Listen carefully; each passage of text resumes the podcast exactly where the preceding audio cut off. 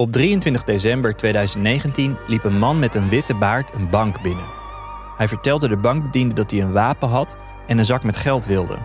Maar in plaats van gelijk weg te rennen, deed de man een greep uit de zak en strooide hij het geld in het rond, terwijl hij Merry Christmas scandeerde. Klanten van de bank begonnen het geld op te rapen om terug te geven aan de bankbediende. En toen slenterde de man naar de Starbucks naast de bank, waar hij ging zitten wachten op de politie. Even later werd hij daar ook gearresteerd, op verdenking van het plegen van een overval. We gaan het hebben over de invloed van geld op de viering van kerst. Ik ben Alexander Klupping.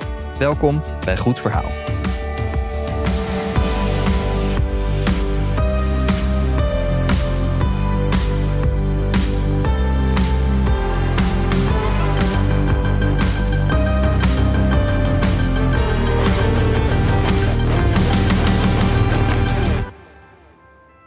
In Goed Verhaal kiezen we elke week de beste verhalen voor je uit en geven we ruim baan aan talentvolle makers. En er staan al tientallen afleveringen van deze podcast voor je klaar. En wil je die bingen? Dan kan dat via Podimo. Ga daarvoor naar podimo.nl slash goedverhaal en dan kun je de eerste 30 dagen gelijk gratis luisteren. Het is hoogzomer en we gaan het in Goed Verhaal hebben over kerst. Het kerstdiner heeft in veel westerse landen een bijna heilige status. Alles is net even wat chiquer dan normaal. En veel mensen staan de hele dag in de keuken. Zo niet in Japan. Want daar is het sinds de jaren 70 een traditie om voor het kerstdiner KFC te bestellen. Je hoort het goed: Kentucky Fried Chicken. Veel restaurants van Amerikaanse fastfoodketen verkopen 10 keer zoveel kipbuckets dan op normale dagen. En je moet niet denken dat je zomaar kunt binnenlopen voor gefrituurd gevogelte. De kerstdagen zijn de belangrijkste dagen van het jaar voor KFC in Japan. Ze huren verkeerswachten in om de files voor de restaurants te regelen. En sommige rijen zijn tijdens de kerstdagen meer dan twee uur. De meeste mensen bestellen daarom hun buckets maanden van tevoren. Elke kerst eten zo'n 3,6 miljoen Japanse families gefrituurde kip van KFC. Het bedrijf zegt dat de vreemde nationale traditie begonnen is in een droom van de eigenaar van het eerste KFC-restaurant in Japan. Hij hoorde een paar Amerikaanse toeristen in zijn zaak praten over hoezeer ze de traditionele Amerikaanse kalkoen misten tijdens de kerstmaaltijd. En niet veel later schrok deze restaurantmanager midden in de nacht wakker van een droom. Hij droomde over feestbuckets om te verkopen in zijn KFC tijdens de kerstdagen. En dat is hij gaan doen. En dat werd gelijk een groot succes. En dat pikte het hoofdkantoor op en die maakte er een nationale marketingcampagne van. Geïntroduceerd met de slogan: Kerst is Kentucky. Nog elk jaar zijn er terugkerende commercials op tv waar je dolgelukkige Japanse gezinnetjes kerstcadeautjes ziet uitpakken met gefrituurde kip erin. Kentucky Christmas!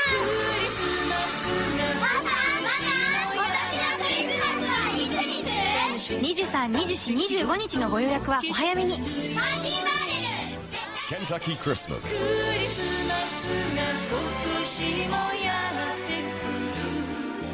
Op de geboortedag van Jezus Christus en de heilige viering daarvan denkt men in Japan aan Amerikaanse kartonnen bakken vol gefrituurde kip. De restaurantmanager is na zijn bijzondere droom opgeklommen tot president en CEO van KFC Japan en bleef 18 jaar aan. Kerst is in handen van het grootkapitaal in Japan, maar misschien in de rest van de wereld ook wel. Hoe zit dat in het hoofdkwartier van de kerstman, in Lapland? Journalist Lex Boon maakte voor ons de trip.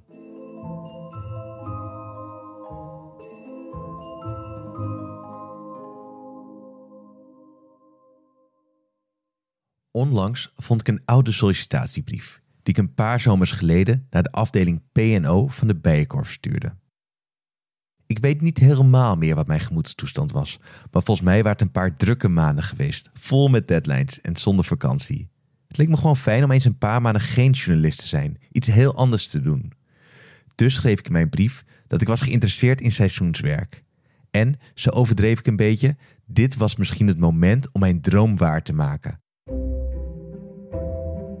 All I want for Christmas is werken bij de Bijenkorf als verkoopmedewerker kerst.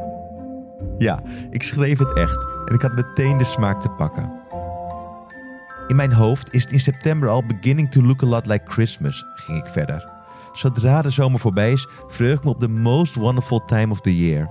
The hap happiest season of all. En Jingle Bell Time, a swell time. Ik schreef dat ik een harde werker was. Ik ga jingle all the way. Ik kom dus graag een keer praten. Zo eindigde ik mijn brief. En ik hoop dat we er een happy Christmas, war is over, van kunnen maken. Met vriendelijke groet, Lex Boon. Een paar dagen nadat ik de brief had verzonden, kreeg ik een mail van de afdeling recruitment van de Bijenkorf. En ik kon het bijna niet geloven. Ik was afgewezen. Kerst doet rare dingen met mensen.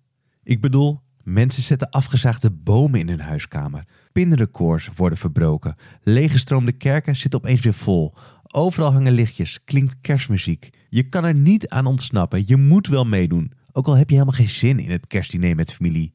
Eigenlijk is het waanzin. Kerst is een jaarlijkse uitbarsting van traditie en clichés, voortgestuwd door commercie. Maar wat is het dan toch dat ik in de herfst al zin krijg om naar kerstliedjes te luisteren? Hoezo krijg ik kippenvel van een Coca-Cola commercial met een kerstdruk? Ik denk dat ik daarom zo graag op de kerstafdeling van de Bijenkorf wilde werken, om die gekte rond kerst eens van dichtbij mee te maken. Maar er is één plek op de wereld waar het eigenlijk nog veel beter kan.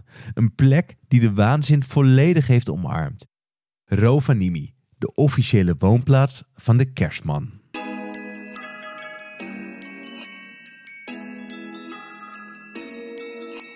Rovaniemi ligt hoog in het noorden van Europa, in het Finse deel van Lapland, tegen de Noordpoolcirkel aan. En daar claimt de gemeente de kerstman als één van hun inwoners. Hij is er altijd te bezoeken. Want in Rovaniemi, zo zeggen ze, is het iedere dag van het jaar kerstmis. Een paar jaar geleden ontdekte ik dat de gemeente dat met een trademark heeft laten vastleggen. Het staat er echt in de database van het Bureau voor Merkregistratie. Depotnummer 8183535. De gemeente Rovaniemi is the official hometown of Santa Claus. En deze claim vind ik echt onuitstaanbaar.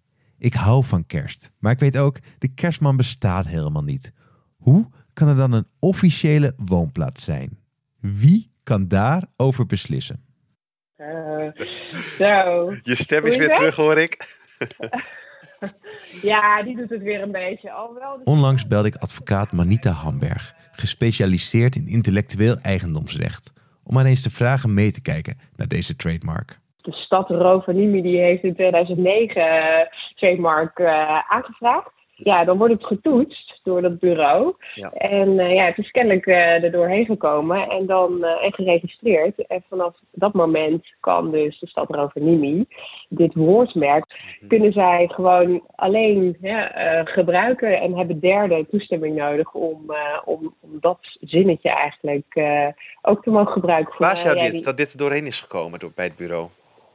Ja, het verbaast mij echt wel. Want ja, de gronden om zeg maar, een merk te weigeren zijn bijvoorbeeld als het te beschrijvend is of het mist onderscheidend vermogen, maar ook als het bijvoorbeeld misleidend is. En ik zou denken, ja, de official hometown of Santa Claus, daarmee wordt eigenlijk de consument wel eigenlijk misleid dat dit dan echt officieel is. Terwijl er volgens mij eh, toch ook wel andere verhalen de ronde doen over waar de kerstman vandaan komt. Die of, bestaat eh, niet. Ja, en wie kan dan ja. bepalen wat, er- wat officieel is? Ja. Precies, Ja. precies. Dus ik, ja, ik, zou, ik vind het wel bijzonder dat eh, dit eh, nou, er doorheen is gekomen, omdat ik er het wel iets misleidends vind hebben. En dat zou misleiding zijn op grote schaal. Want rondom de claim van de officiële woonplaats van de kerstman is in Rovaniemi de afgelopen decennia een gigantische industrie ontstaan. Een half miljoen toeristen vliegt er ieder jaar naartoe om rond te lopen in het Santa Claus Village. Het klinkt als één grote tourist trap, een commercieel gehucht, de kerstafdeling van de Bijenkorf, maar dan keer duizend.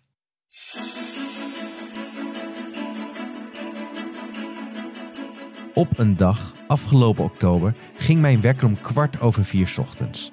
Daarna stapte ik in een taxi, vloog ik naar Helsinki en ging ik aan boord van een trein richting het noorden. Na vijf uur kwam ik aan in de stad Oulu, waar ik moest overstappen. En weer 2,5 uur later arriveer ik in het Finse deel van Lapland. Dear passengers, we will arrive in Rovaniemi. Thank you for traveling with us and welcome aboard again. Als ik uit de trein stap, is het donker en mistig. Het sneeuwt hard. Ik zie treinwagons met omgezaagde bomen. En in de verte rijdt een vrachtwagen, omlijnd met lichtjes. Alsof het de Coca-Cola kersttruck is. Ik ben in Rovaniemi, de official hometown of Santa Claus.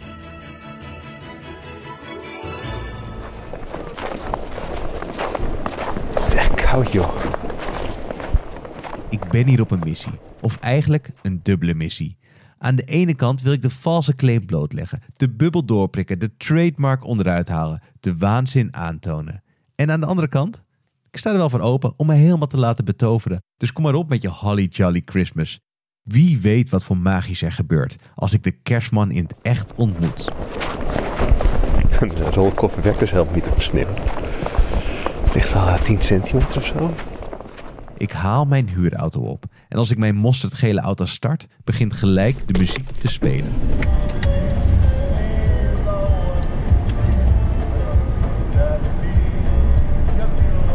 Ja, oké. Met de Finse zanger Topi Sorsakoski op de achtergrond rij ik verder richting de Noordpoolcirkel. Het is donker en als ik over de verlaten snelweg rij, omgeven met besneeuwde dennenbomen, zie ik in de verte de lucht verkleuren. Een beetje groen lijkt het bijna, soms paars. Zou dit het noorderlicht zijn? Nee, blijkt snel. Het zijn de met discolampen uitgelichte bomen van het Santa Claus Village, net buiten de stad. Hier zal ik de komende dagen verblijven, op zoek naar de waarheid en het kerstgevoel in de officiële woonplaats van de kerstman. Daar gaan we.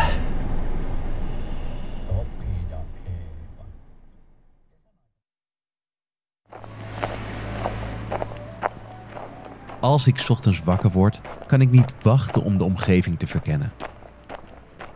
Vanaf mijn blokhut op het vakantiepark waar ik slaap, loop ik binnen een paar minuten naar het naastgelegen dorp van de kerstman. Dit is het dus, min 2 graden. Iets na 7 uur 's ochtends. Het is nog helemaal leeg. Groot is het dorp niet. Het strekt zich uit over een meter of 400. Er staan overal houten gebouwen met puntige daken, kriskras door elkaar. En, oh, wacht. Oh ja, ik heb nu de Noordpoolcirkel overgestoken volgens dit bord. Op het centrale plein is een grote witte streep geschilderd. Arctic Circle staat erop. En daar, op de grens van de Noordpoolcirkel, is dé plek waar de officiële kerstman te vinden is. Ja, dit is de Santa Claus Office. Het is een groot houten blokhut met puntige daken. Logo van de kerstman. Veel kerstverlichting, grote kerstboom. En allemaal torens vol met speakers die, denk ik, de hele dag kerstmuziek spelen. En dan kijk je omheen en zie je daar Santa's Pizza en Burger. Daar een souvenirshop. Daar een gifthouse. Nog meer souvenirs, restaurant. Ik loop naar een gebouwtje aan de rand van het dorp, dat het kersthuis heet en waar de ontbijtzaal is. Uh, may I ask your room number, please? 45. 45, thank you. Enjoy your breakfast. Bij het kersthuis blijkt ook een grote souvenirshop te zitten. En als ik er na het ontbijt doorheen loop, zie ik een deur. Met daarop heel groot geschreven Meet Santa. De kerstman. Ik heb morgen een afspraak met hem, maar ik kan niet wachten. Ik ga naar binnen en kom in een lange gang die helemaal om het gebouwtje heen cirkelt. Daar staat een rij met toeristen. En als ik daar een beetje langs loop, zie ik hem zitten. Alleen, dit is het kersthuis aan de rand van het park. Terwijl ik dacht dat de officiële kerstman was te vinden bij het kantoor van de kerstman op het centrale plein op de Noordpoolcirkel. Oké, dus hier is een kerstman.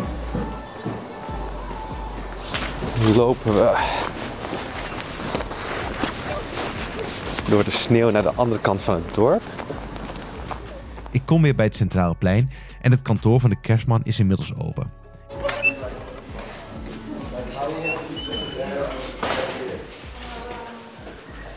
Warm binnen. Gelukkig. Er is weer een souvenirshop en weer een lange gang. En daar sta ik weer op een rij met toeristen. Oh ja, dit gaat wel even duren. Ook deze mensen staan in de rij om de kerstman te zien. De kerstman die ik net al heb gezien, 200 meter verderop. Het is absurd. In het officiële dorp van de kerstman zijn twee verschillende kerstmannen te bezoeken.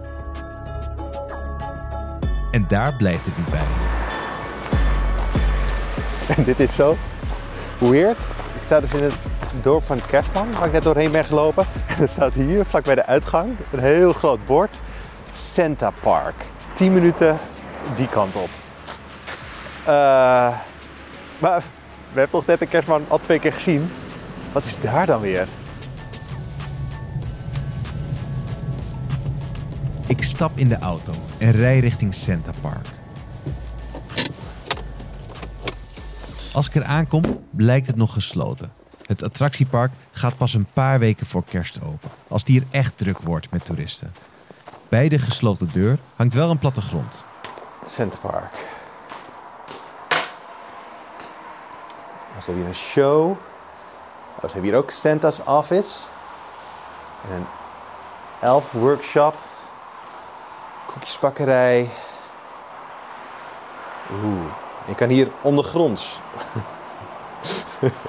je kan hier ondergronds onder de uh, Noordpoolcirkel. Maar no way dat dit op dezelfde hoogte ligt als het kerstdorp, waar je ook onder de Poolcirkel door kan gaan. Als ik later in mijn blokhut ben, pak ik Google Earth erbij. Center Park bevindt zich op 66 graden, 32 minuten en 22 seconden noordenbreedte. Santa Village ligt inderdaad net iets hoger. En op de satellietfoto's valt nog iets op. De streep van de Noordpoolcirkel, die op het centrale plein van het dorp is geschilderd, loopt helemaal niet parallel aan de breedtegraden op de aardbol. Hij staat er bijna haaks op. De plek waar alle toeristen een foto maken, springend over de lijn, kan dus helemaal niet de plek zijn waar de Poolcirkel loopt. Sterker nog, de Noordpoolcirkel is een bewegende lijn. Het markeert een grens. In het gebied binnen de cirkel komt de zon in de winter minstens een dag helemaal niet op en gaat die in de zomer minstens een dag niet onder. En dat gebied schuift ieder jaar een beetje op. En ik zie dat de huidige Poolcirkel op dit moment zelfs 2,5 kilometer boven het dorp van de Kerstman ligt. En dat terwijl er in het dorp zelfs een levendige handel is in certificaten, waarmee toeristen thuis kunnen bewijzen dat ze de Poolcirkel zijn overgestoken. Het is allemaal nog veel nepper en veel erger dan ik dacht.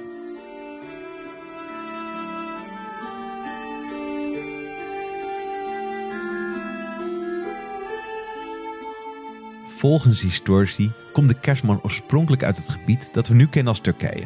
Een paar honderd jaar na Christus liep daar de barmhartige bisschop Nicolaas rond. Meer dan 3000 kilometer van Lapland vandaan.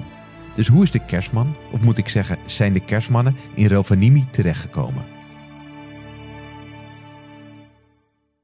Dat begon bijna 100 jaar geleden met een grap op de radio door een beroemde Finse radiopresentator. In een kinderprogramma vertelde hij dat op Korvantuntori, een gebergte dat een beetje op het oor van een elf lijkt, het huis van de kerstman was gevonden. En sindsdien gaat in Finland het verhaal rond dat de kerstman op Korvantuntori woont. Die legende was ruim 30 jaar later, in 1959, de inspiratie voor een plan van een andere beroemde presentator. Hij was op bezoek geweest in Disneyland en dacht: waarom maken wij ook niet een pretpark? Maar dan, in plaats van Mickey Mouse, de kerstman. Lang bleef dat bij een droom. Tot begin jaren 80, toen het Finse Bureau voor Toerisme het idee om Santa te claimen opnieuw omarmde. Natuur is passief, zeiden ze. Toeristen moeten hier wel iets te doen hebben. En daarna ging het snel. De gouverneur riep Lapland officieel uit tot Santa Claus Land. De luchthaven van Rovaniemi werd Santa's official airport en in 1985 werd het kerstdorp geopend. En al snel kwamen de eerste toeristen uit Engeland overgevlogen om de echte kerstman te zien.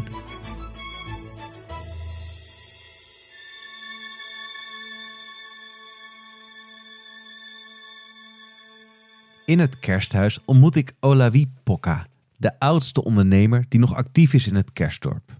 Hij is 83 jaar en is hier iedere dag vanaf 6 uur ochtends te vinden. Meestal blijft hij de hele dag hangen. En ja, daar geniet hij nog steeds van, zegt hij. Kyllä nautin, että joka päivä, kyllä. Olavi vertelt dat hij in 1969 begon met het verkopen van rendierhuiden. De eerste souvenirs in Lapland, nog voordat het kersttoerisme begon. Die rendierhuiden verkocht hij op een plek op een half uurtje rijden van Rovaniemi. Diep in het bos, bij een spectaculaire rotsformatie. Natalia, koska se on ollut ensimmäinen matkamusto täällä Lapissa. Alleen, daar kwam bijna niemand. Dus kocht hij begin jaren 70 grond bij het gebied dat toen al bekend stond als de plek waar de Noordpoolcirkel was. Daar was namelijk een kleine attractie. Een blokhut die ooit werd gebouwd toen Eleanor Roosevelt, de Amerikaanse First Lady, een bezoek bracht aan Rovaniemi, kort na de Tweede Wereldoorlog. Ook toen liep de grens van de Poolcirkel daar helemaal niet. Die liep iets verderop, in het moeras. En daar kon dus niet gebouwd worden. In de jaren 80 werd om de blokhut van Roosevelt heen begonnen met de bouw van het kerstdorp. Olavi Pokka hield zich toen nog steeds alleen bezig met rendieren, vertelt hij. Maar in de decennia die volgden werd het kerstdorp zo'n succes dat toeristen soms wel vier tot vijf uur in de rij moesten staan om de kerstman te ontmoeten. Dus besloot hij een paar jaar geleden op zijn grond het kersthuis te bouwen, met een eigen kerstman. En zo komt het dat er in het dorp van de kerstman tegenwoordig twee kerstmannen te ontmoeten zijn.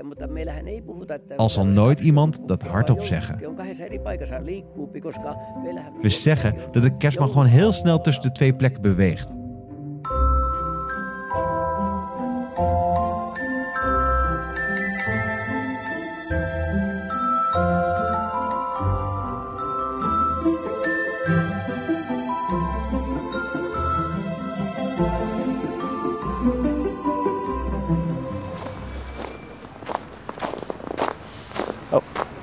Daar kan je salm eten. Santa Salmon Place.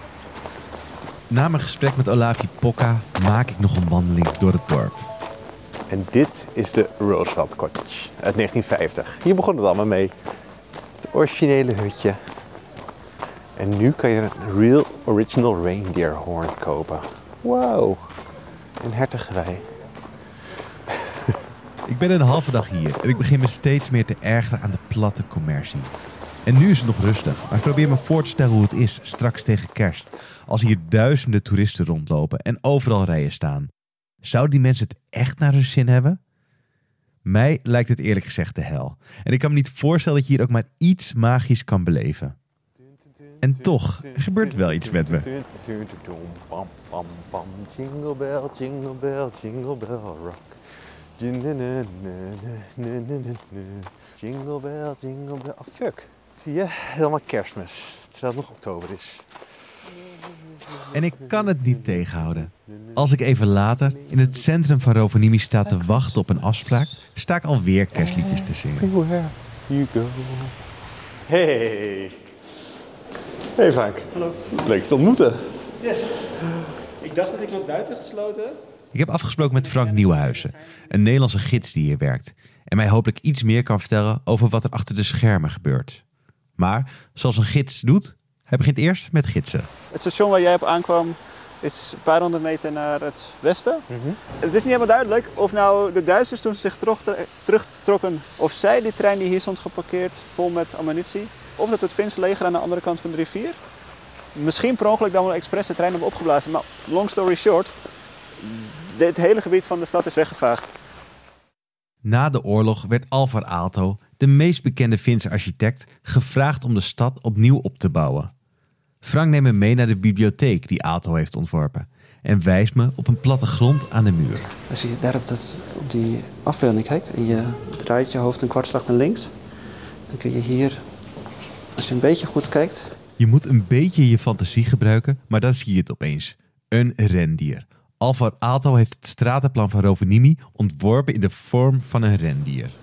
Dus Aalto is eigenlijk al gelijk met city marketing begonnen na de oorlog. En dat was alleen maar in de jaren 80 fijn van oh, als we hier de kerstman toe gaan halen, kijk, Ja. we zijn al de stad van uh, Ja. studenten. We maken een wandeling door het centrum van Rovaniemi en Frank wijst op een jongen die met een grote rugzak rondloopt en wat verbaasd om zich heen kijkt. Dit is echt zeker weten een gids die dus hier is aangekomen. Eh, Het is geen Fin. En hij heeft nog helemaal positieve... Dit, dit, zijn, zin dit zijn echt van die jongens van 21, 22 uit Spanje, Italië, Frankrijk, die dus hier dan komen werken als gids. En dan moet je hem over twee maanden vragen wat hij ervan vindt. Maar goed. Want Frank was ooit ook zo'n jongen toen hij voor de liefde naar Rovaniemi verhuisde. Hij kreeg een baan als gids, of eigenlijk als elf. Want zodra een chartervlucht was geland, trok hij zijn elfkostuum aan om de groepen toeristen een paar dagen te begeleiden. En omdat de meeste toeristen in de maanden rond kerstmis komen, stroomt Rovaniemi ieder najaar vol met seizoenswerkers. En die hebben volgens Frank meestal geen idee hoe hard ze hier eigenlijk moeten werken. En ze komen er na één of twee winters achter dat, het gewoon, ja, dat je gewoon ja, wordt, hoe zeg dat? Uitge, uitgeleefd wordt, zeg maar. Dat je gewoon echt dagen van 12, 14 uur maakt, 6, 7 dagen per week. En dat je echt moet smeken om een dagje vrij. En meestal wordt die dag vrij uiteindelijk op het laatste moment toch nog ingetrokken, omdat dan een collega uitvalt. Uh, echt? Is het zo bikkelhard? Ja, het is echt hard, ja. Ja, en dit is heel gek, want je hebt dus een nul uren contract. Dus in principe mag je gewoon zeggen, nee, ik kom morgen niet. Maar als je twee keer achter elkaar zegt dat je morgen niet komt, dan bellen ze je ook niet meer terug. Dus er is een soort van impliciete druk dat je gewoon altijd maar ja moet zeggen. Want de toeristen willen vermaakt worden. En dus is er rondom de kerstman een hele toeristensector ontstaan. Er zijn excursies waarop het noorderlicht wordt gejaagd. Je kan met sneeuwscooters rijden, ijsvissen of een tocht op een slee maken. Voortgetrokken door rendieren of huskyhonden. Nou, even tussen haakjes, huskyhonden komen helemaal niet uit Lapland. Dus als we mensen vragen van ik wil graag een authentieke tour doen, bijvoorbeeld huskyhonden zien en de kerstman, dat heeft eigenlijk allebei niet zoveel met Lapland te maken. allebei is het. Het is allebei eigenlijk opgekomen met het toerisme, een soort van kip of ei verhaal. Maar die, die mensen vliegen dus de wereld over om hier een paar dagen rond te brengen voor heel veel geld. Om eigenlijk alleen maar niet authentieke dingen te zien. Ja. Ja. En daar wordt ze blij van. Nou ja, sommige mensen zijn ook heel teleurgesteld. Want dan is het dus enorm kloten weer. Of het ligt net zoveel sneeuw als nu. Anderhalf centimeter. En het is een beetje, een beetje pappig nu. Of ze moeten, ondanks de twee kerstmannen, alsnog een paar uur in de rij staan om een kerstman te zien breekt gewoon de pleuris uit in die rij. Ik heb mensen echt, eh, dat je echt, dat het, want ja, mensen die gaan een vlucht missen. Dus die, maar die hebben echt beloofd, wij gaan de kerstman zien. Dus die gaan volpiepen, die gaan voordringen. Ja, dan, je hebt gewoon echt elfen, dat zijn eigenlijk gewoon uitsmijters. Die staan in een elfenpakje, staan ze een beetje die mensen nog een soort van uit elkaar te, te houden. Totale waanzin is het toch eigenlijk? Ja, ik krijg het koud zo naar binnen gaan. Ja. Um, Frank en ik gaan een café binnen. En terwijl we een tafeltje zoeken, bedenkt Frank zich nog iets. Overigens nog even over die huskyhonden. Uh, er is één bedrijf, die hebben dus een no-kill policy. Dat betekent dus dat zij hun honden laten pensioneren. Maar dat impliceert ook dat, alle een, andere huskybedrijven policy. Dat betekent gewoon als een hond oud wordt of als hij een blessure krijgt waardoor hij niet meer rendabel is, dan krijgt hij gewoon een kogel. Afgedankte huskyhonden krijgen de kogel. Seizoensarbeiders worden uitgebuit en de toeristen worden uitgemolken. Het beeld dat Frank schetst van de toeristindustrie die hier rond de kerstman is ontstaan, is inktzwart. Maar daar denkt niet iedereen zo over.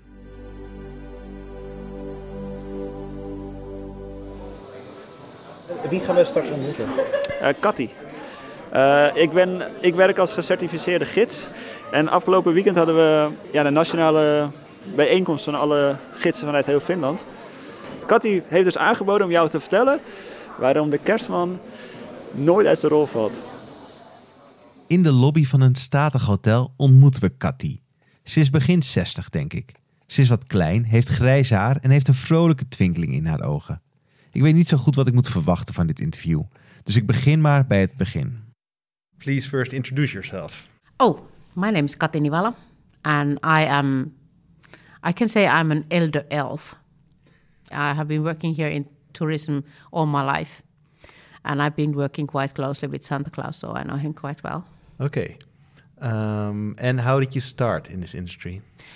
Um, Cathy vertelt dat toen Santa Claus Village in 1985 werd opgericht, ze een baantje kreeg in het postkantoor. Ze vertelt nogmaals de geschiedenis die ik ook al van Olawi Pokka had gehoord. Maar dan begint ze te vertellen over wat de kerstman zelf van de plannen vond. And at that time in Korvatunturi, Santa Claus was thinking it's so difficult to come to Korvatunturi. There's, you can't fly there, there are no trains coming there, and it's difficult to be, get there by car.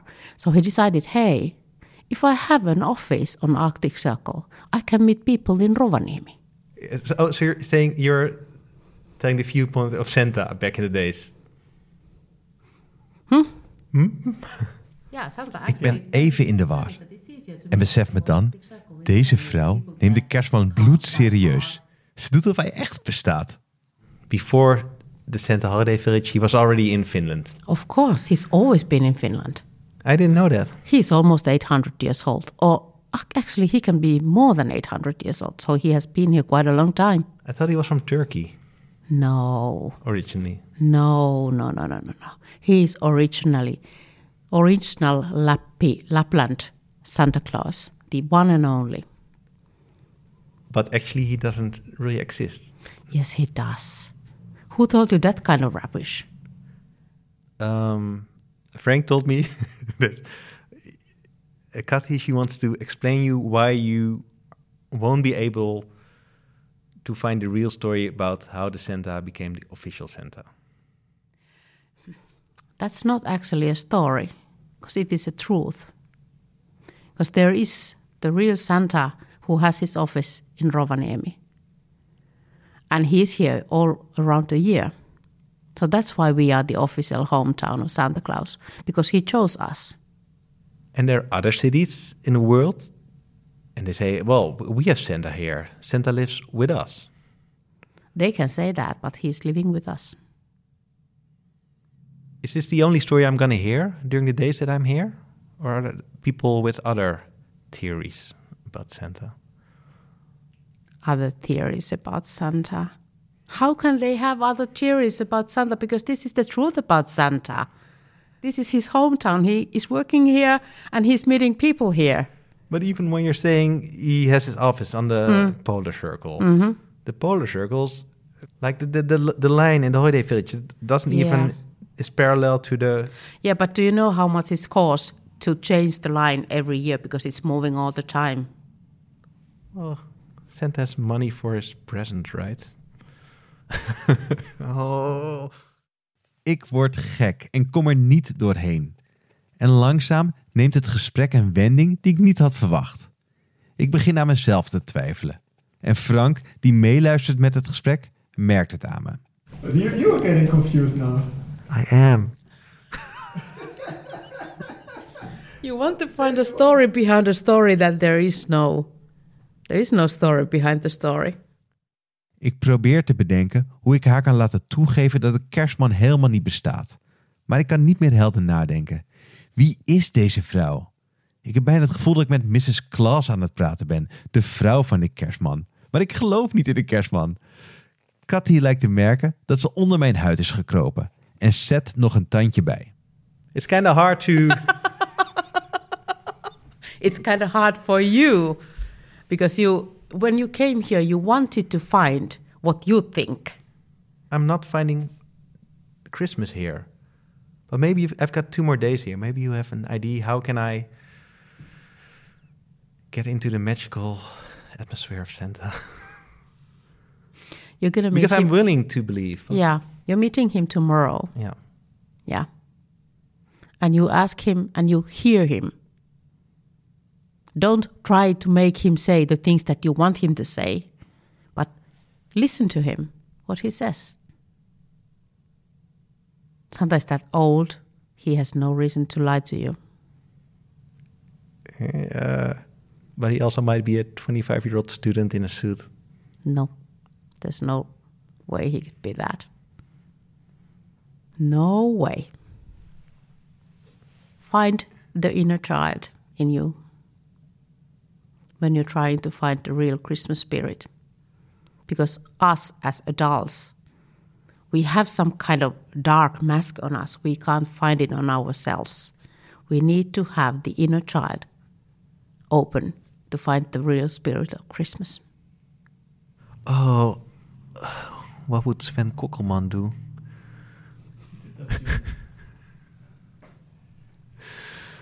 He's a Dutch journalist, yeah. Um, do you see my struggles? I do. Do you understand them? No. Because it's just the cynical mind of yours that's making tricks on you, not me.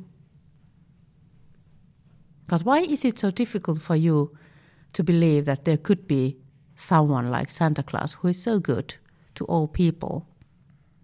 And he's there, he's, he's the goodness himself in a, in a way.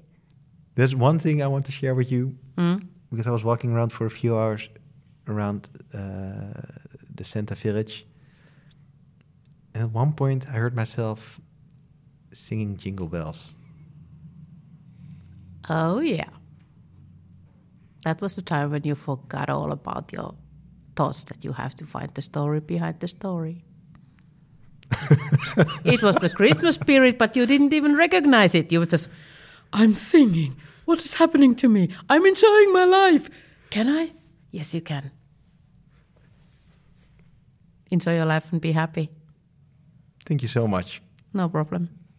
It was pleasure to meet you. Frank en ik nemen afscheid van Cathy. En als we weer naar buiten lopen, praten we even na. Ik ben nog wat beduust. Zo. En Frank ook. Ja. Uh... dat belooft nog wat met de kerstman. Daar kom ik al helemaal niet doorheen natuurlijk. Ja. ja. Dat was best wel heftig eigenlijk. Het uh, gesprek, ja. qua intensiteit. Ja. Ja, zij presenteert de kerstman bijna als een soort god. Ja, hè? Waar je rotsvast in moet geloven. Die alleen maar het goede doet. En alles eromheen, ja, dat is... Ja, maar het is ook zo van... Ja, maar als jij er niet in gelooft, dan ben jij cynisch. En daardoor verpest je het eigenlijk een beetje voor jezelf of zo. Je moet er gewoon, als je er gewoon in gelooft, dan werkt het. Nee, plus maar, is, maar ik uh... voel me ook wel heel erg... Gewoon twee Nederlanders die dus heel erg protestant zijn van... Ja, maar het is toch nep. Ik voelde me echt een eikel op een gegeven moment. Ja, dat precies. Ik, dacht, ik begon aan mezelf te twijfelen. Ja, nee, klopt. Maar, maar, dit is dus het taboe. Dat niemand gaat je uitleggen hoe het werkt.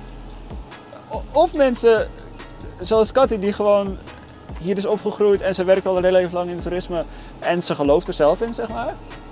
Dat, ze weet natuurlijk Maar ze ook wel. gelooft er niet echt in, toch? Nou ja, maar, maar ze, gaat, ze, ze, ze, ze, ze, ze zegt niet... De kerstman gaat geen seconde uit zijn rol schieten.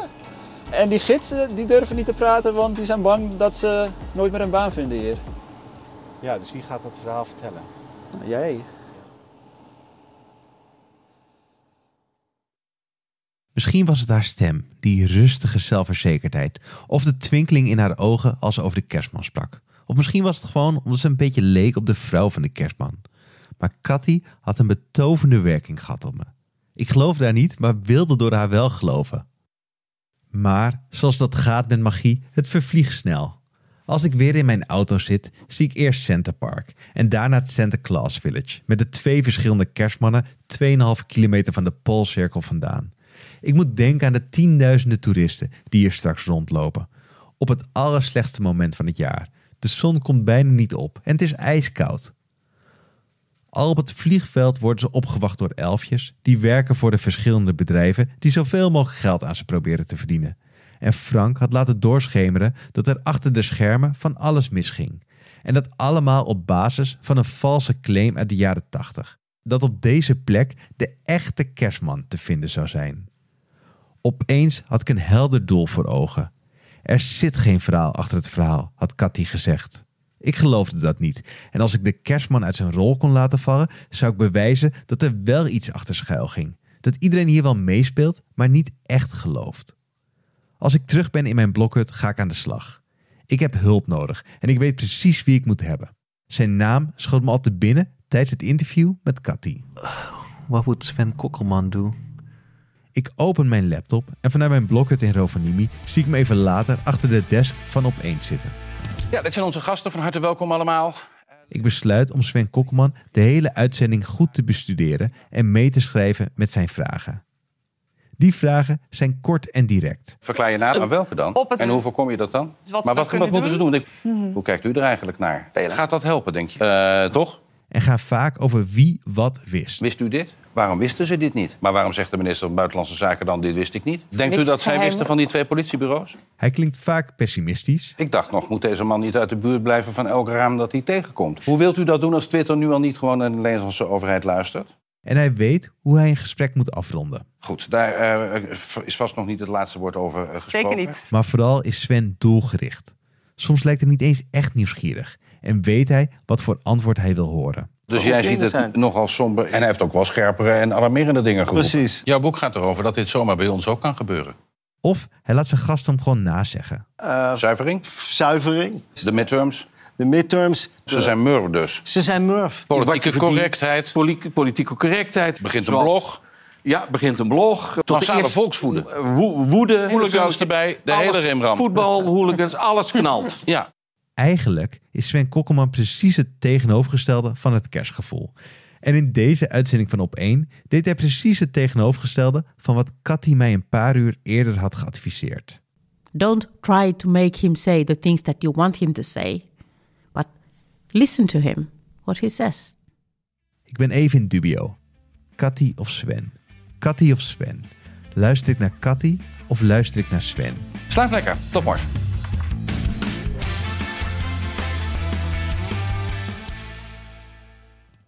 Als de uitzending afgelopen is en ik mijn lijstje vol met Sven Kokkelman vragen bestudeer, hak ik de knoop door.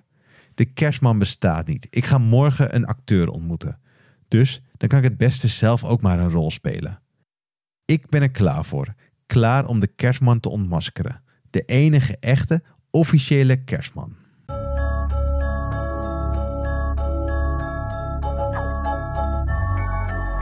In de volgende aflevering. Sven Kokkelman versus de Official Santa. Oftewel, ik met een notitieblok vol met vragen van Sven Kokkelman tegen een man die een kerstmanpak heeft aangetrokken. Do you have tough questions for Santa? Uh, I do. Okay, let's see what happens. Kunnen we het hele interview in Nederlands doen? Ja, natuurlijk, ik spreek Nederlands. Ja, ik ben de kerstman, hoi. ja, ja. Ah. En ho ho ho, de duistere wereld achter de kerstindustrie in Rovaniemi komt langzaam tevoorschijn. If we want Lapland to survive, what really Lapland is, we have to kill Santa.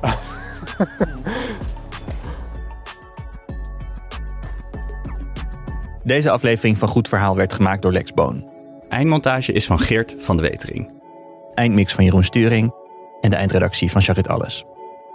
Volgende week deel 2.